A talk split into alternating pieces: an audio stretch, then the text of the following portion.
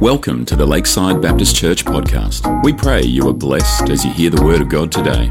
For more information regarding Lakeside Baptist Church, please visit lakeside.asn.au.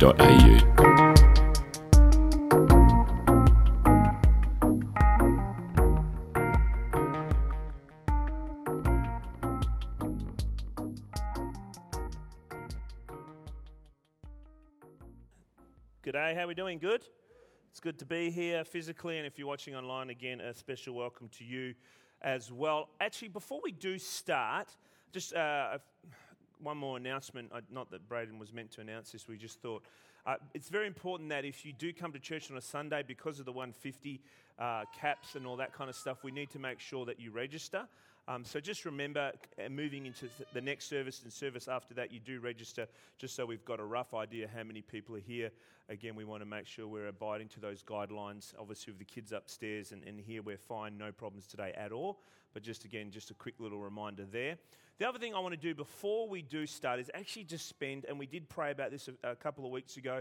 I just want to spend a minute, and I'm just going to, just in silence, and then I'll, I'll, I'll pray. But just as Braden already mentioned, everything that's happening around the world, in particular uh, Ukraine and Russia and all that kind of stuff.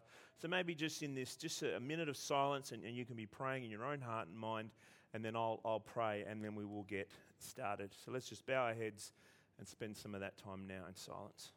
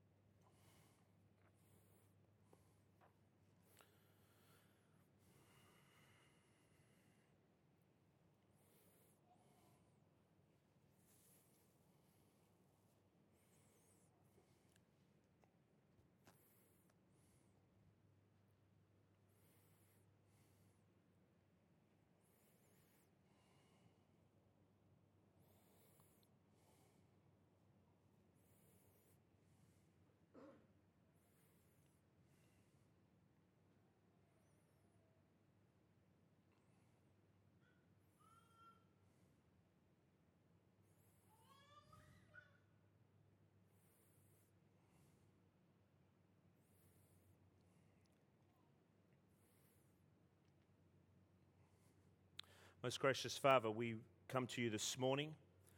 As Braden has already said, we come uh, privileged in many ways, blessed to be able to gather in a secure, safe place, in a, in a beautiful place in the world.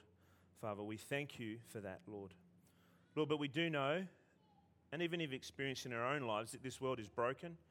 Lord, that it's, it's not quite right. And, and while there's many good things and beautiful things, there's also much destruction and harm and even evil things, Lord. And so, Lord, we just want to pray right now uh, for the, the war that's happening over there, Ukraine and Russia. Lord, we ask and pray uh, for peace. Lord, for uh, the people who have been harmed and hurt and killed. Lord, it's, it's devastating, Lord. And so we, we pray because we know this is something you would want us to pray. That, Lord, that that war would cease that the evil, the devastation would stop, Lord. And Lord, it's not just there. We know that this is happening in many places throughout the world. And so we ask that there would be peace, Father. Lord, ultimately, we know that will come when you return. And we believe, as followers of Jesus, that you will return one day and you will restore everything that has been broken and damaged. And we look forward to that time, Lord. We even think of, uh, even in our own country last week, with all these ongoing floods and the devastation and, and suffering that's happening there, Father. We pray that you would bring rep- uh, a rest there, that the, the rain would stop, the water would stop, Lord, and, and no more damage. And uh, people will give generously to be able to help restore their lives as well, Father. But, Father, we ask that you'd help us in the midst of all this brokenness to reflect you. Like Philippians says, that we live in a crooked and deprived generation, a dark generation.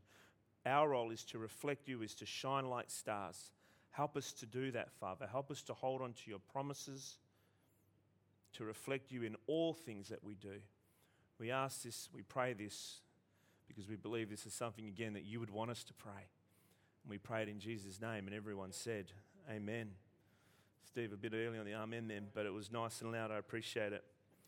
I want to start by reading uh, two stories, actually, uh, incredible stories of incredible disciples, uh, incredible followers, faithful people who, who decided to follow Jesus, who said yes to Jesus, who are disciples of Jesus. The first individual is this lady up here on the screen.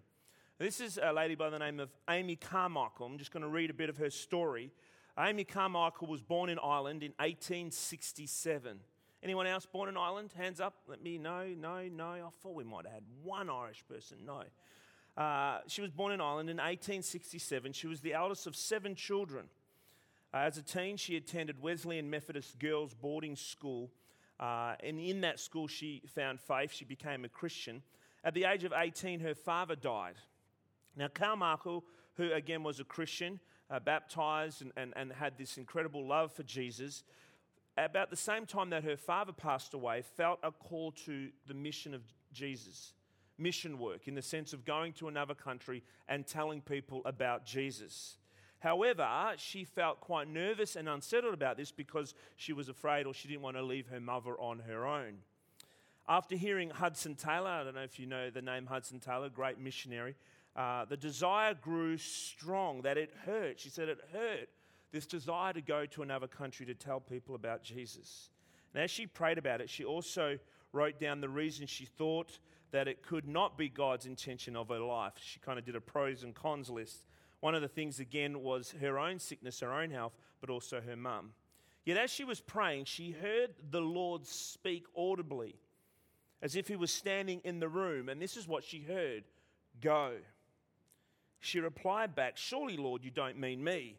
Again, the voice said, Go, go. After writing uh, to her mother, she wasn't living with her mother at the time, about the desire that the Lord had placed on her heart, uh, she surrendered herself fully to the Lord's plan. She questioned whether she would really leave her mum all alone. Amy's mother wrote back, no internet, no Facebook in those days, good old fashioned letter post. Amy's mother wrote back saying that the Lord had already spoken to her in a dream and that it was okay for Amy to go. In fact, Amy, you must go.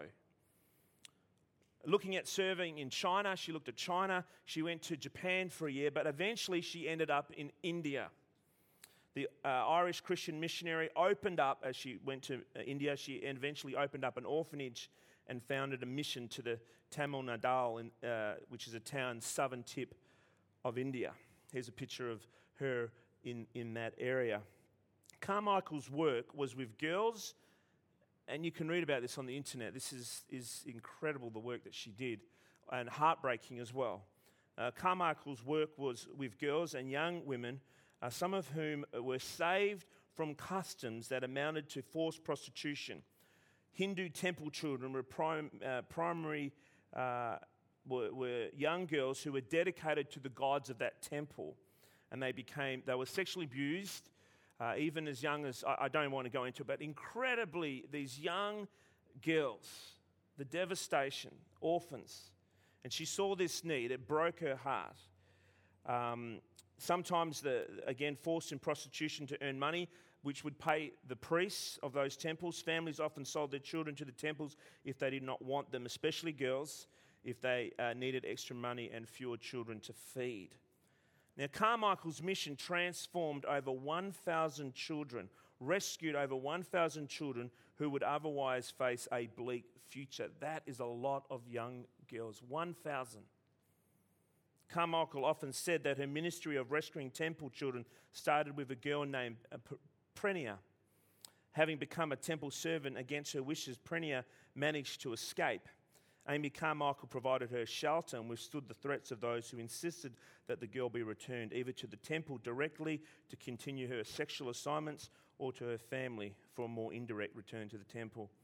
When the children, these were the children that Carmichael looked after, were asked what drew them to Amy, the most often reply was it was love.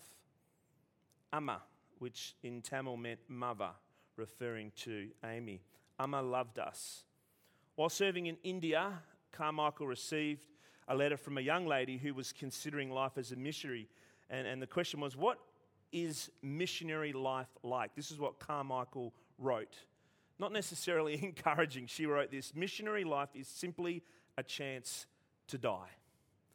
Um, thanks. I'm looking forward to it. But that's what she wrote. In order to respect Indian cultures, members of Carmichael, as well as uh, Carmichael herself, uh, they wore Indian dress. So they took on the custom and the culture of the day. Jesus said, uh, not Jesus, remember, Paul says, I become all things, so I may, may be able to present the gospel. This is what she did. She took on uh, Indian dress, uh, gave the, the rescued uh, children Indian names. Carmichael also obviously wore the Indian clothes, but she would dye her skin with dark coffee to try to stain her skin so she uh, looked like one of the locals. Uh, and often travelled long distance on Indians' hot, dusty roads to save just one child from suffering. There's an incredible story, and I'd encourage you to get a chance where she felt God also, unbeknown to her, young boys were also being sold at these temples for prostitution. And, and she sensed that God was calling her to do the same and didn't have the funds. And then miraculously, something like $10,000 arrived, and she set up another orphanage for young boys. Incredible stories, incredible prayer life as well. Amy Carmichael never married, and she served in India for 55 years. 55 years without furlough, meaning without a rest, basically without going home to rest. She also wrote 35 books about the missionary work there. Carmichael died in India in 1951 at the age of 83. India outlawed uh, temple prostitution in 1949. A lot of the, uh, obviously, she wasn't the only one uh, legis- trying to get that rule changed or that law changed, but she was instrumental in the outlawing of temple prostitution in 1949. Amy Carmichael's mission continues to this day, uh, currently supporting approximately 500 rescued women on 400 acres with 16 nurseries and a hospital. What an incredible story, yeah? This lady, a disciple of Jesus, a follower of Jesus, prayed this simple prayer. God responds by go and, and just uses her. Use me, Jesus, use me. I will follow, I will do what you've called me to do. We're going to go a little bit further back in time for this story. This is 200 AD. Anyone alive around then? No? Okay. Uh, the 200 AD. 200, after, 200 years after Jesus died, uh, we get uh, the early church. Christianity is spreading, uh, but not uh, to the, the favor of the Roman emperors of the day. Uh, there's much persecution. Christians are being killed.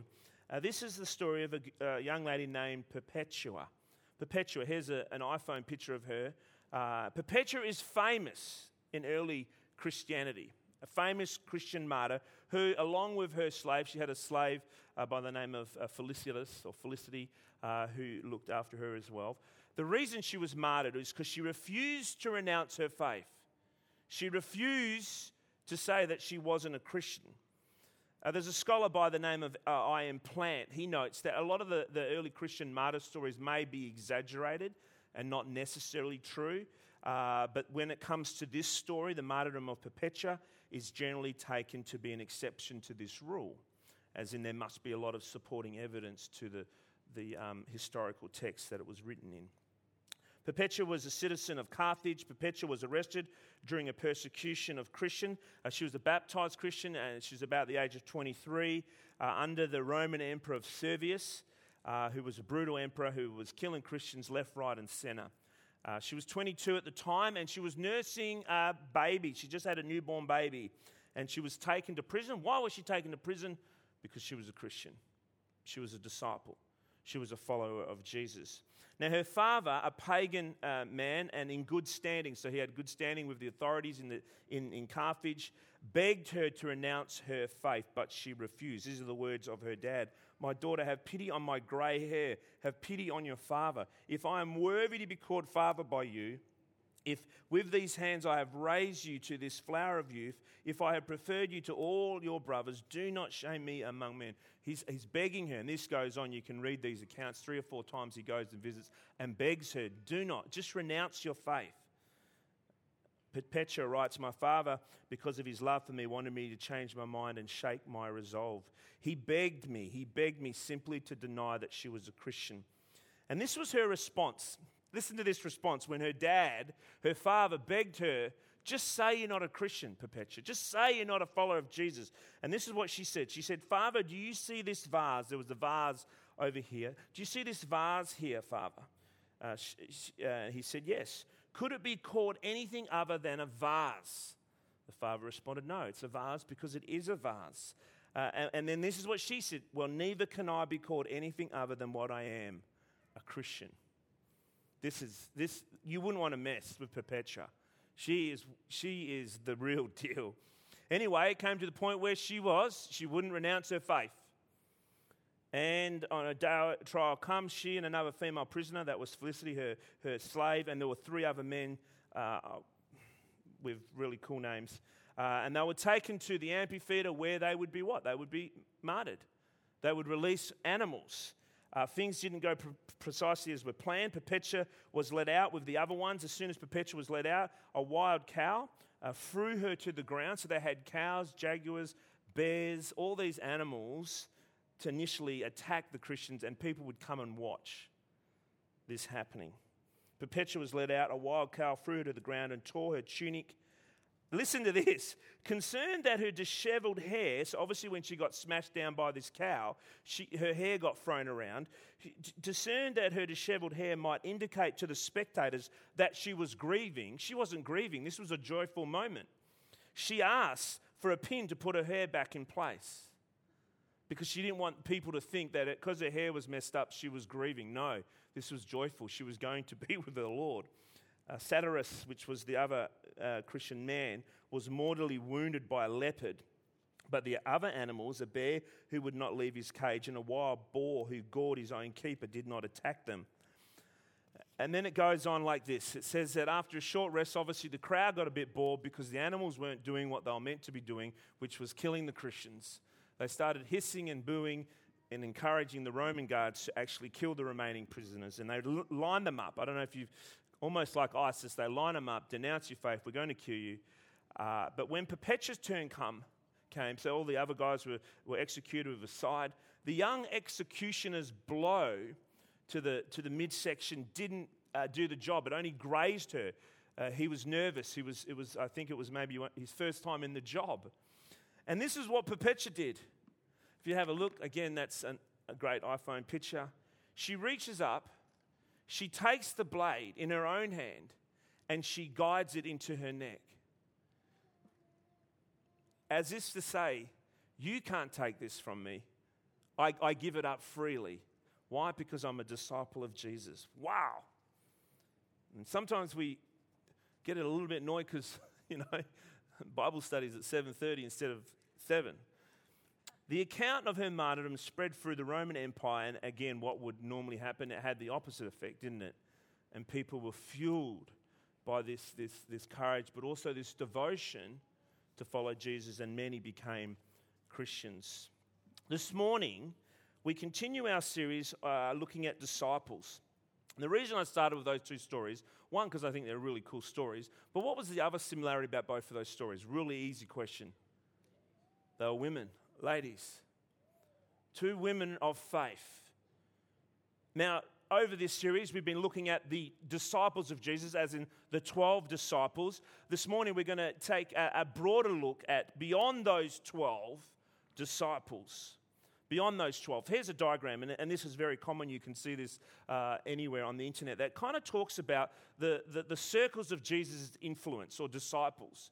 You have Jesus there in the middle, and obviously you have the three, which were Peter, uh, James, and John. Uh, Jesus spent more time with them, instructing them. Then you have the other nine disciples, and then uh, you kind of have uh, Mary Magdalene, Mary, Martha, Lazarus, a whole group of people, and then the 70. Remember when Jesus sends out the 70 disciples to share that the good news has arrived, if you remember that account?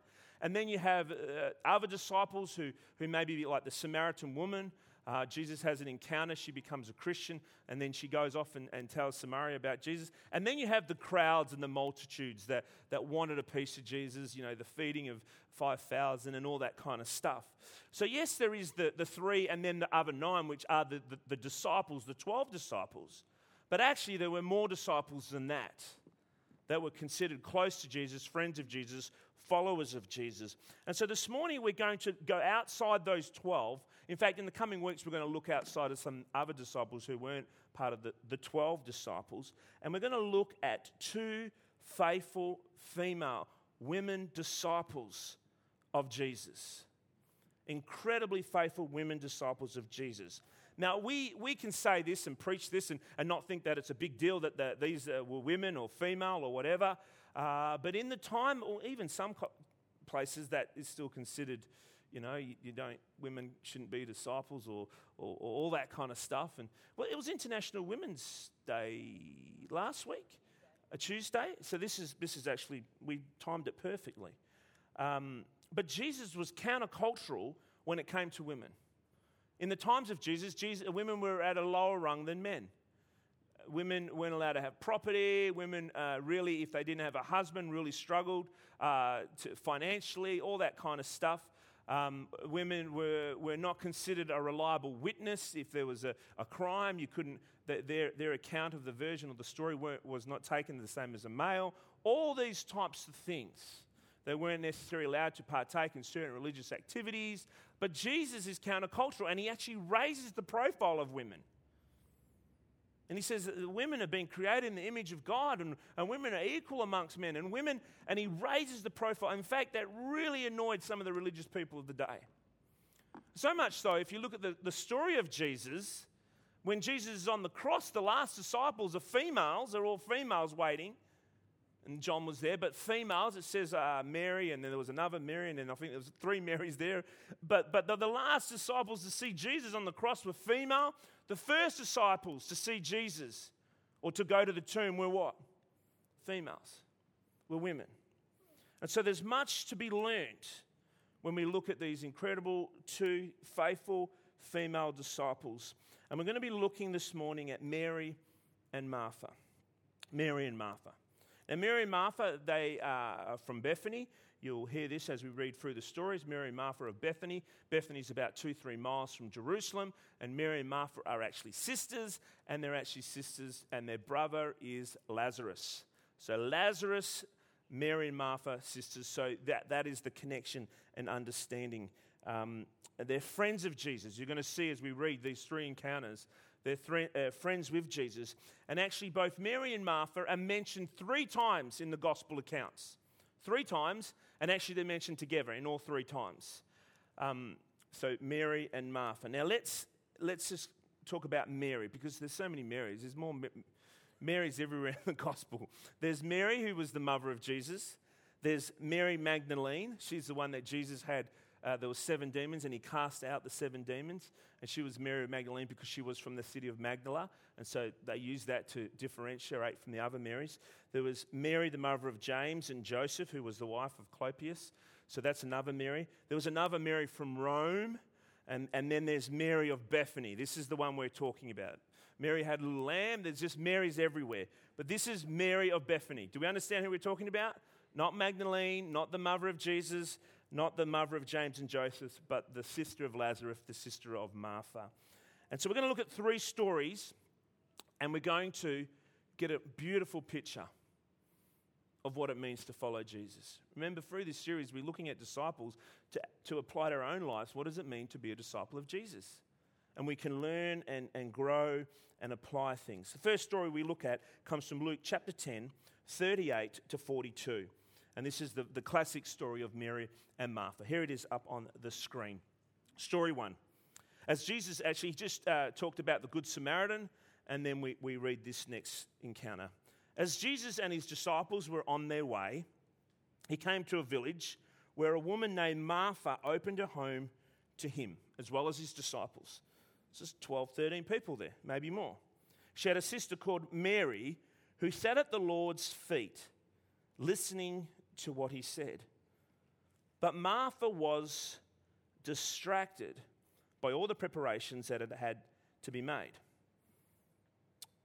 So Jesus brings his crew around. They stop at Mary and Martha's house. Lazarus is probably there as well. There's food to be eaten. What is Martha doing? She's doing what any good uh, female at the time would do show hospitality. That was part of their, their culture again to serve and show hospitality. She's doing all the right things uh, and she's running around like a chook without a head. That's what the Greek literally says. Martha was distracted by all the preparations that had to be made. What's her sister doing? Sister's at the Lord's feet listening to what he said. She came to him. So this is now Martha, came to Jesus and asked, Lord, Don't you care that my sister has left me to do the work by myself? Tell her to help me. I don't know if you, again, if you have kids, you, you may have heard something similar. Your kids may do the things. Uh, generally, the other child's not sitting at the feet of Jesus, the other child is probably on PlayStation or, or watching TV. Uh, but in this case, the, the sister was sitting at the feet of Jesus. Look at Jesus' response. Jesus' response is quite interesting.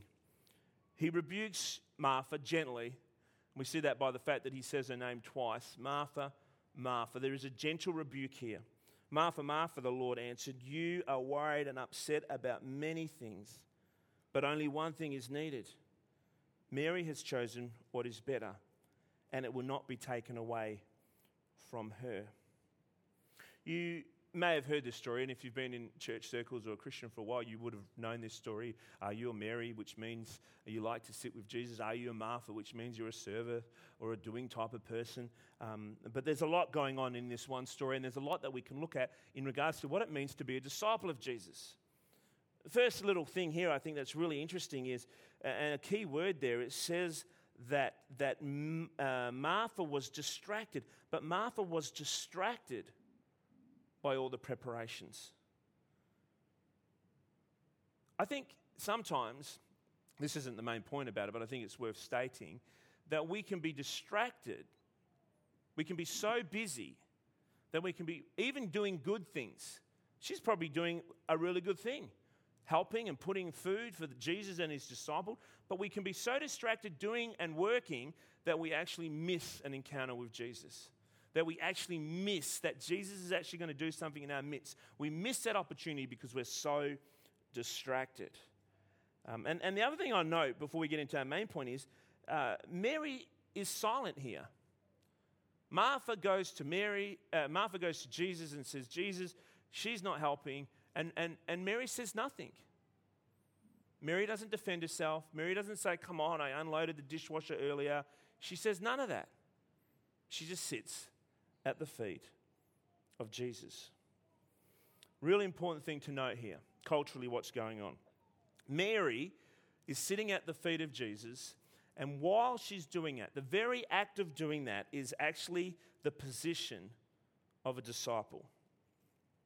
When you're listening to a disciple, uh, sorry, a rabbi teach, Jesus was a rabbi, Rabbi Jesus, you would come, the, the disciples would sit, and they would sit at the, basically at the feet, and, and the rabbi would start to share and teach using parables and stories in the Old Testament. So she, she's taking or assuming the position of a disciple here. The other problem is she's a what? She's a lady, she's a female, which again, generally, they were not disciples.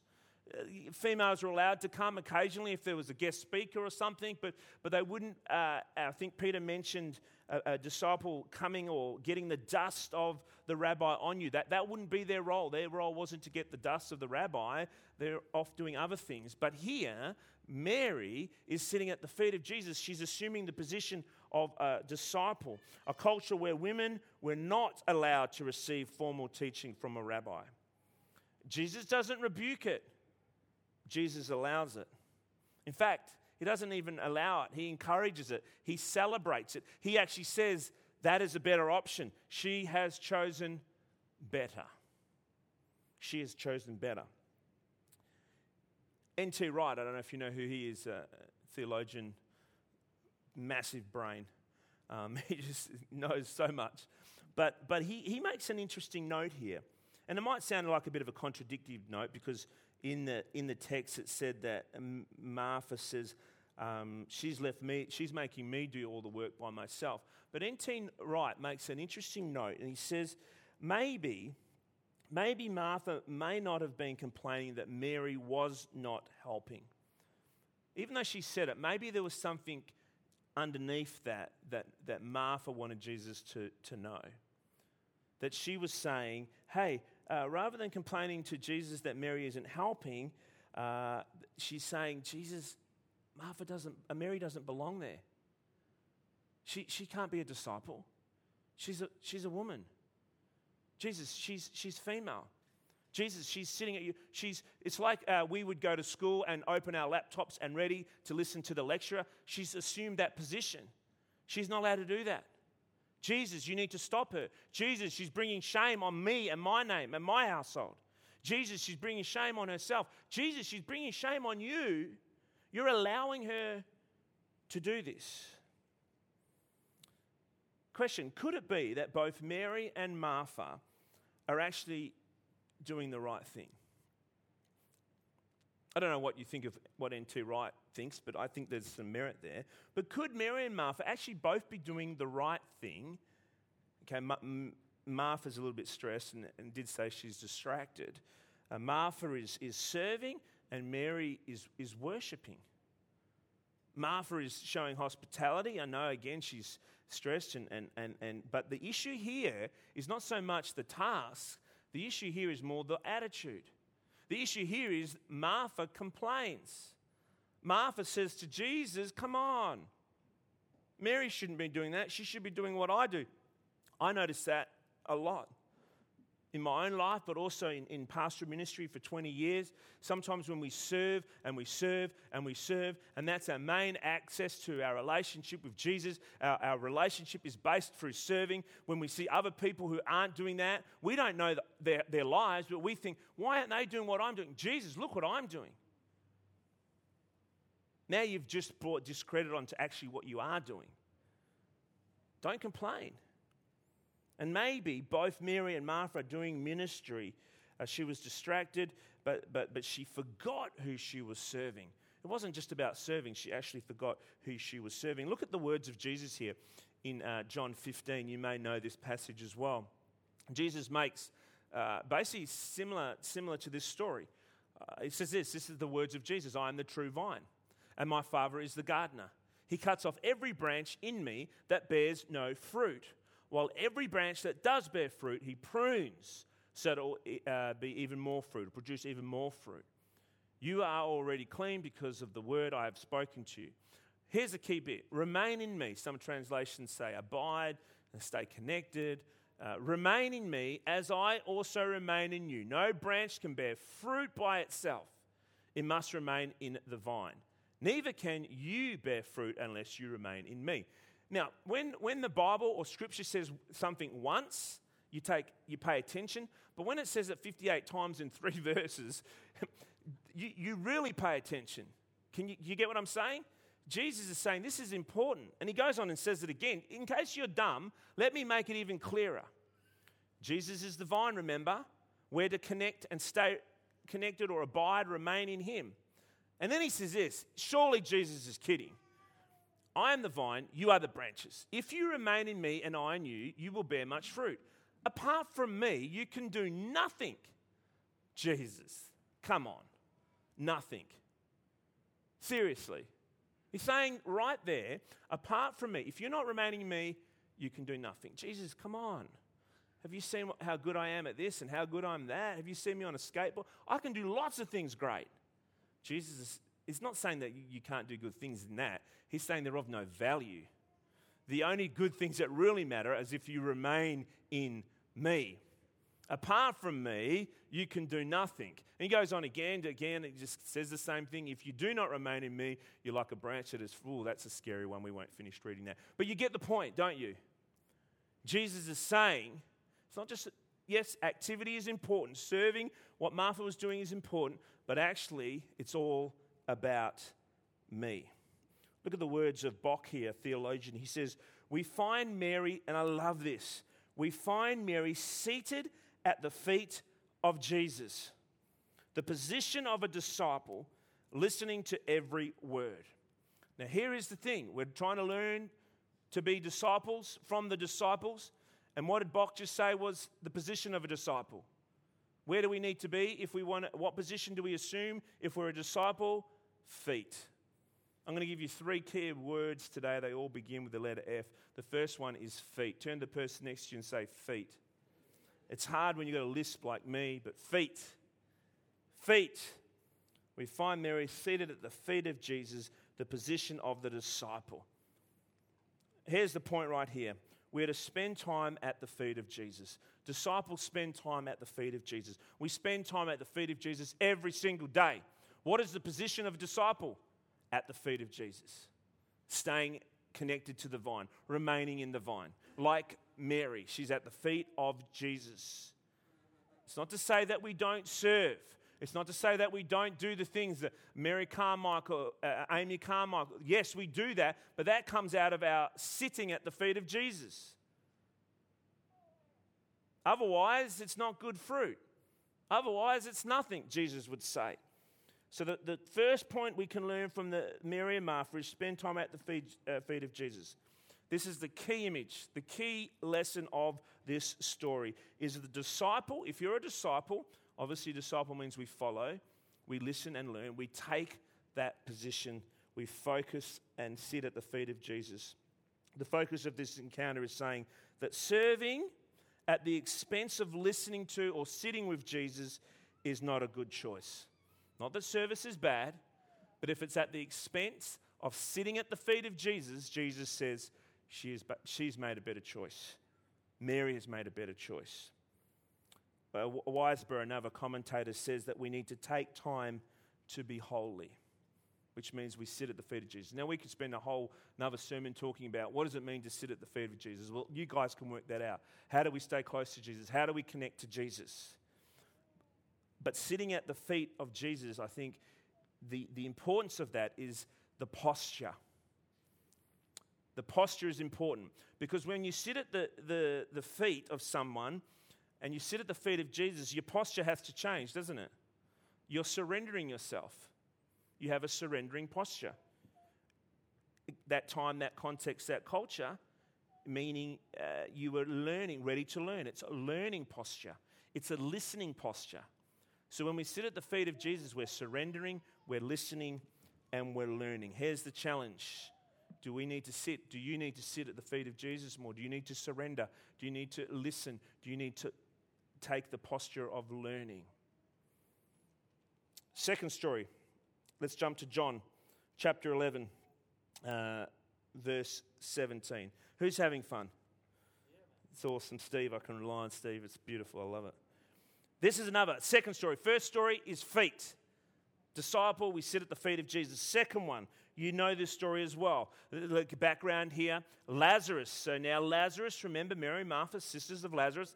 Lazarus was sick, very sick. Mary and Martha said to Jesus, Jesus, you need to come back and heal, Jesus, uh, heal Lazarus. Jesus was doing ministry and basically says he can wait. What happened to Lazarus? He died. So Lazarus, who Jesus is a very good friend of, actually dies. Now, Jesus, he's dead already. Jesus decides to rock up. Look what it says in verse 17. On his arrival, Jesus found that Lazarus had already been in the tomb for four days. So he's clearly dead. If you've been in the tomb for four days, four days is dead. That's what the author is saying. Not kind of dead, not maybe dead, four days dead. Uh, Bethany was less than two miles from Jerusalem, and many Jews had come uh, to Martha and Mary to comfort them in the loss of their brother. When Martha heard that Jesus was coming, she went out to meet him, but Mary stayed at home. So Mar- Martha runs out to meet Jesus. She approaches Jesus, and look what she says Lord, Martha said to Jesus, If you had been here, my brother would not have died. But I know that even now, God will give you whatever you ask. So we see incredible faith here by Martha, don't we? Because she's saying, Jesus, if you were here, he, you would have healed him and he wouldn't have died. And, but even, even now, Jesus, I know that, that you, you, you ask God and, and anything can happen. Look at Jesus' response. Jesus said to her, Your brother will rise again. Martha knows the scriptures as well and had, had obviously listened to the teachings of Jesus because she responds and she answers, I know he will rise again in the resurrection at the last day. And then these beautiful words Jesus said to her, I am the resurrection and the life. He who believes in me will live even though he dies. And whoever lives and believes in me will never die. So, the same thing. Jesus says the same thing twice. Somewhat um, confusing, but he's saying the same thing twice. Let me read it. I am the resurrection and life. He who believes in me, if you believe in me, you will live, even though he dies. And whoever lives and believes in me will never die. And then he says this Do you believe this? He says, I am the resurrection, Martha. I am the resurrection. The resurrection can happen now, Martha. I am the one that brings life. Martha, do you believe this? Do you believe this? Look at Martha's response.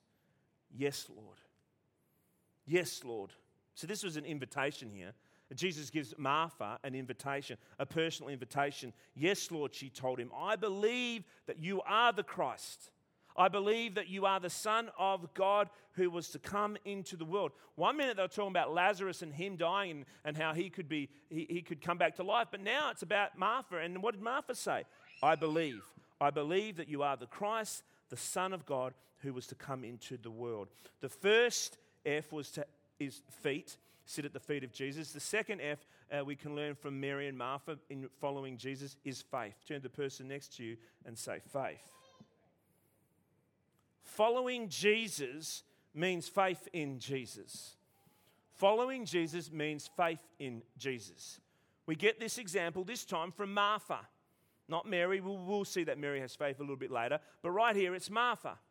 Martha was the one that got gently rebuked in the first story, but here we see an incredible demonstration of faith by this incredible woman, disciple of Jesus. She says, Yes, I believe.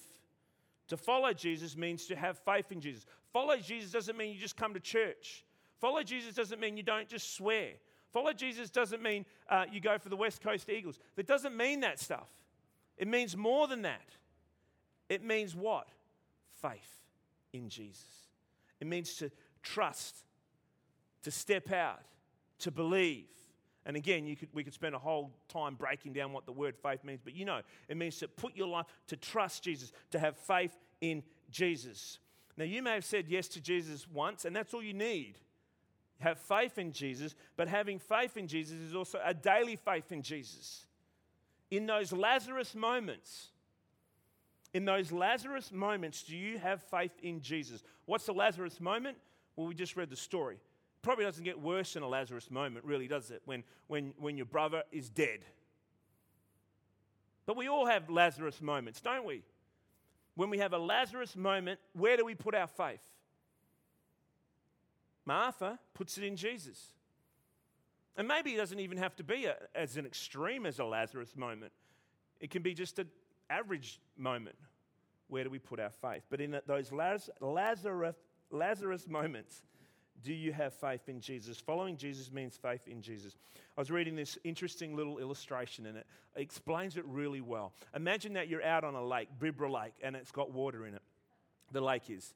And there's two boats, two kind of rowboats, and you've got one foot in one rowboat and another foot in another rowboat. It must be small rowboats for me. But anyway, they're there.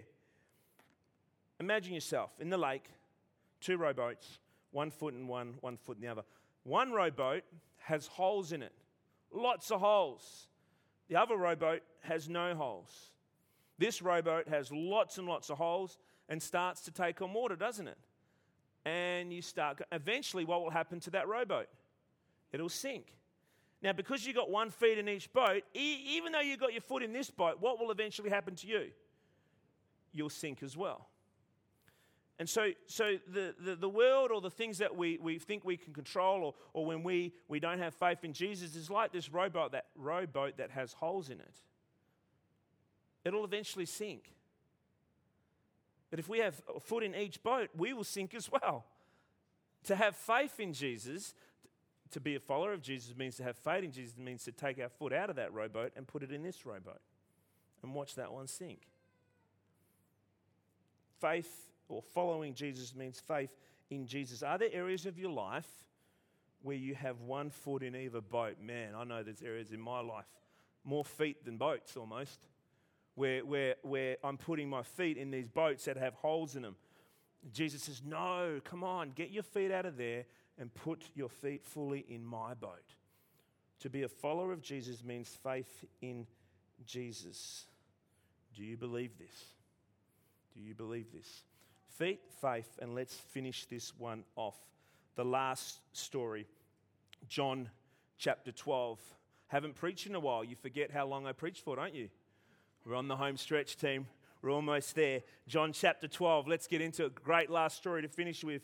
Uh, this is, again, not long after Lazarus. Oh, sorry, the rest of the Lazarus story. Oh, let me finish the rest of the Lazarus story. Have we read that?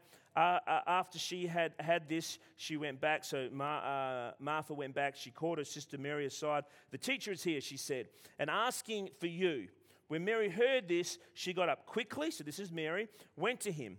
Now, Jesus had not yet entered the village, but was still at the place where Martha had met him, so outside of the village. When the Jews who had been with Mary in the house comforting her noticed how quickly uh, she got up and went out, they followed her, supposing she was going to the tomb to mourn there. I think this is really interesting. When Mary reached the place where she, uh, where, where Jesus was, and saw him, she fell at his what? Second time Mary is mentioned. Where is she at? The feet of Jesus. First time she's at the feet of Jesus, second time she's at the feet of Jesus. How many times she she's at the feet of Jesus and said, Lord, what did she say? The same thing. So there is this faith there as well. Lord, if you'd been here, my brother would not have died. When Jesus saw her weeping and the Jews who'd come along with her also weeping, he was deeply moved, a spirit and troubled. Where have you laid him? He asked. And come Anyway, the rest of the story goes that then he goes and he says, Lazarus, get up. Lazarus wakes up and it doesn't smell great, but he wakes up and he comes out and, and he's back to life. Incredible story. So, feet, faith, and let's finish this third story. John chapter 12, uh, verse 1 to 8. Again, both Mary and Martha. Now, look at the contrast here. Similar story, but a different story. Verse 1 Six days before the Passover, six days before Jesus would be crucified, this is six days before Jesus would die. Jesus arrived at Bethany's where Lazarus lived. So that must have been the place you'd go if you wanted a good feed, uh, uh, whom Jesus had raised from the dead. Here, a dinner was given in Jesus' honor. Look what Martha's doing. Martha served while lazy Lazarus and among, was among the others reclining at the table with Jesus. What is Martha doing? Serving. She's doing what she's good at. She doesn't complain this time. She's, in the, she's serving. She's showing hospitality to the people that are there. You'll see that she doesn't complain. Someone else does, but not Martha. Maybe, I don't know, the text doesn't say whether she took on that gentle rebuke from Jesus. But she does what she does good, and that is show hospitality. Martha served uh, while Lazarus and among the others were reclining at the table. Then Mary took about a pint of pure nard, an expensive perfume. A pint was about half a litre, 500 mils. That's a lot. Half a litre is a lot, eh? Of anything. Water, if I was to pour that on Michael here, he would, he would know that it was on him. Um, and, and nard is an expensive perfume. Expensive perfume. This isn't, you know, a perfume that you buy from Wizard Pharmacy or anything. This is, this is the good, real deal perfume. Mary took a half a litre of beautiful and expensive perfume. She poured it on Jesus, there it is again, Jesus' feet, and wiped his feet with her hair. And the house was filled with the fragrance of the perfume. But one of his disciples, Judas Iscariot, so this is the person who now complains at this incredible act of worship by Mary, not Martha, but Judas.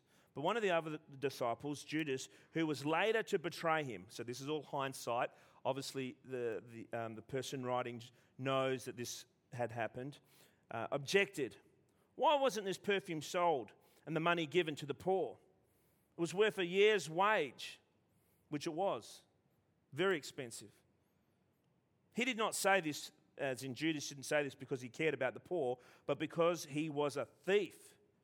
As keeper of the money bag, he used to help himself to what was put into it. Um, and so he, Judas was stealing from the money bag. Here's another little side note for free. Sometimes people on the outside, like Judas, wow, he's a good disciple. He's the one that looks after the money bag. While on the outside they may look very good, the inside is rotten. And even the things they say, wow, what a beautiful thing to say. Yes, that should be used for, for the poor. But actually, their motive isn't to use it for the poor. The motive was actually so that he could get a piece of it. Just a side note there. And again, what does Jesus do? This time it's not a gentle rebuke. Leave her alone. Leave her alone, Jesus replied. It was intended that she should save this perfume for the day of my burial. You'll always have the poor among you, and, and, and you will not always have me. Quickly, there, Jesus isn't saying you don't look after the poor. Okay? He's not saying that. Uh, we are to look after the poor. We're called to look after the poor. Uh, Jesus is also making a really incredible theological insight there um, because he does know all things. But in a week's time, he would be also covered in what? Perfume because he would be dead, buried in a tomb. And this was a sign of, of, of what is to come. So we've had faith, the feet, we've had faith. And the last one, actually, I won't give it to you right away. Uh, it starts with F. Don't guess what it is. Uh, Chuck, Chuck Swindoll. Has anyone heard of Chuck Swindoll? Oh, he's well known, great preacher. He's got a few commentaries and he writes some really interesting stuff. He makes some really cool notes about this last story and what Mary was doing. Now, we've already talked about how she was violating some cultural norms. The first cultural norm, again, we've already saw this in the first story. Uh, she, she was actually meant to be serving because she was a woman, a female, helping in the kitchen. She wasn't there to learn, okay? But again, we see her at where? The feet of Jesus, assuming the posture of a disciple. The th- second thing that she does that is breaking cultural norm is this she's touching another person's feet which again, I think in any culture, that's, that's a huge no no. Just don't touch my feet. Don't touch anyone else's feet. Feet are disgusting. But touching another person's feet was considered degrading, obviously. I think that's still today. Um, even more than that, what is she doing? A woman, she's touching it with her hair. Again, a woman's hair in that culture was considered kind of like a crown of glory. And she wipes Jesus' feet with her hair. How degrading. She shouldn't be down there anyway because that's the position of a disciple. She's touching someone's feet, degrading. She's using her crown of glory, degrading. A woman, on top of that, should never actually un- unravel their hair or not let, what do you call it? Let their hair down? Is that how you'd say? That women should not let their hair down in public. What is she doing? She's using her hair to wipe Jesus' feet.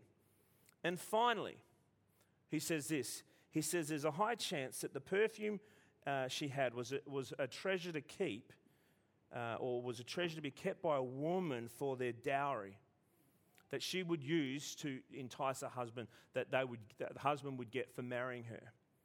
Again, it was expensive. And she emptied all of her dowry on Jesus' feet. And her act of worship leaves her without this dowry. How long she'd been collecting it or what, how she got it, we don't know. But now she doesn't have that. Jesus is going to die, and what's she going to do now when a good looking chap comes along? She's got nothing. We, again, we don't understand the context, but it's really important.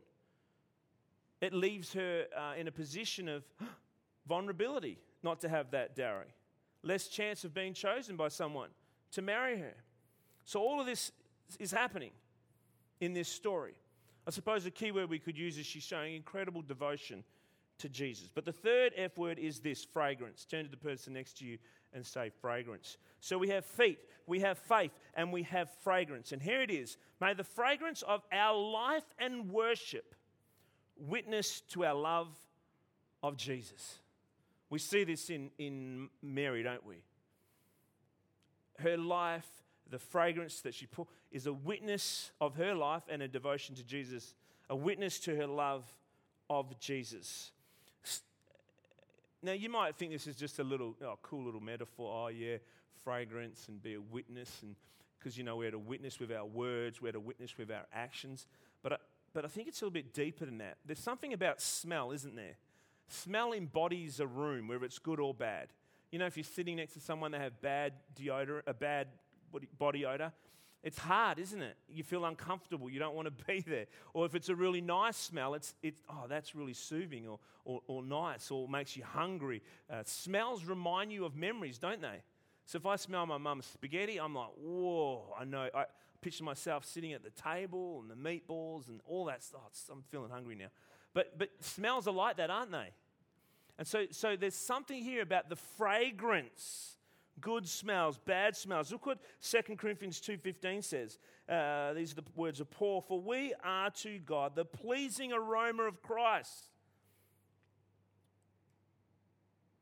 Among those who are being saved and those who are perishing. We're to bring this aroma of Christ, this fragrance. Our life and our witness, our worship should be a, a fresh fragrance to those around us, not a pongy body odor. It should be a fresh fragrance. Things that are good. A home cooked meal. You know, when you come home after a hard day, you smell a home cooked meal? It makes you feel good, doesn't it? Or the smell of fresh rain. Who likes the smell of fresh rain? Coffee being roasted, anyone? There's all these smells, and, and, and we are, our fragrance, the way we live our lives. People should go, oh, wow, it smells good. It smells good. Just like Amy Carmichael, uh, mama, a mama, love. She loves us. There's that fragrance there. Let me finish. I'll ask the uh, band to come up and, and we'll wrap this up with this one last story. I was visiting a, a person uh, recently who is in jail, and I was having this conversation with them, and uh, they were sharing with me how they had they met a Christian person, and the fragrance of their life and worship was a witness to their love of Jesus. One of the chaplains in, in that uh, prison had, had been meeting with this individual, met him two or three times, and the way this guy was sharing about the chaplain, I was thinking, man, that chaplain's got a fresh fragrance. His fragrance is, is demonstrating the love of Jesus. He's like, you should hear the way he prays. You should hear the way he, he, the things that he shares with me, the way he listens to me. He just gets it. He gets it. He doesn't judge me, but he also speaks with. And, and I'm sitting there listening to him share about this person, this Christian, and I thought, man, the fragrance of the, this chaplain's life, the fragrance of this chaplain's worship, and a witness to the love of Jesus. Our lives, our fragrance should do all of those things. Our fragrance of our life and worship should witness to our love of Jesus. Even if it means culturally it looks degrading, like, like for um, Mary, she gave up things, but she wanted that to be a witness and a worship to her Lord Jesus. Feet, faith, and fragrance. Three things we can learn off Mary and Martha sitting at the feet of Jesus. Take the time to sit at the feet of Jesus it's not all just about serving. Serving is important, but not at the expense of spending time with Jesus. Faith, to be a follower of Jesus means to have faith in Jesus. Can't have a foot in each boat. To be a follower of Jesus, you have to have faith in Jesus and fragrance. The fragrance of our life and our worship should demonstrate our love for Jesus. Yeah? How about we stand and I'll pray for us? Let's pray. Most gracious Father, we thank you again for these, these examples. Even uh, Amy Carmichael and Perpetua and, and Mary and Martha, Lord. Again, not perfect people at all, but disciples, these incredible women, disciples of you, followers of you, Jesus. Thank you that we can learn from them. Thank you that you teach them, but then through that, you teach us. Jesus, we want to be disciples who follow you. We want to be disciples who sit at your feet, who take the posture of surrender, who take the posture of learning and listening. Father, we want to be disciples who have faith, who don't have a foot in both boat, but have both feet uh, solidly and, and, and firmly in your boat. Because we want to follow you, which means we have faith in you. And Father, thirdly, may we be disciples where our fragrance our actions, our words, the way we carry ourselves, our life and worship would be a witness to your our love for you individually and collectively as a church. We pray this, we believe this, we ask this in your name, Jesus. And everyone said, Amen.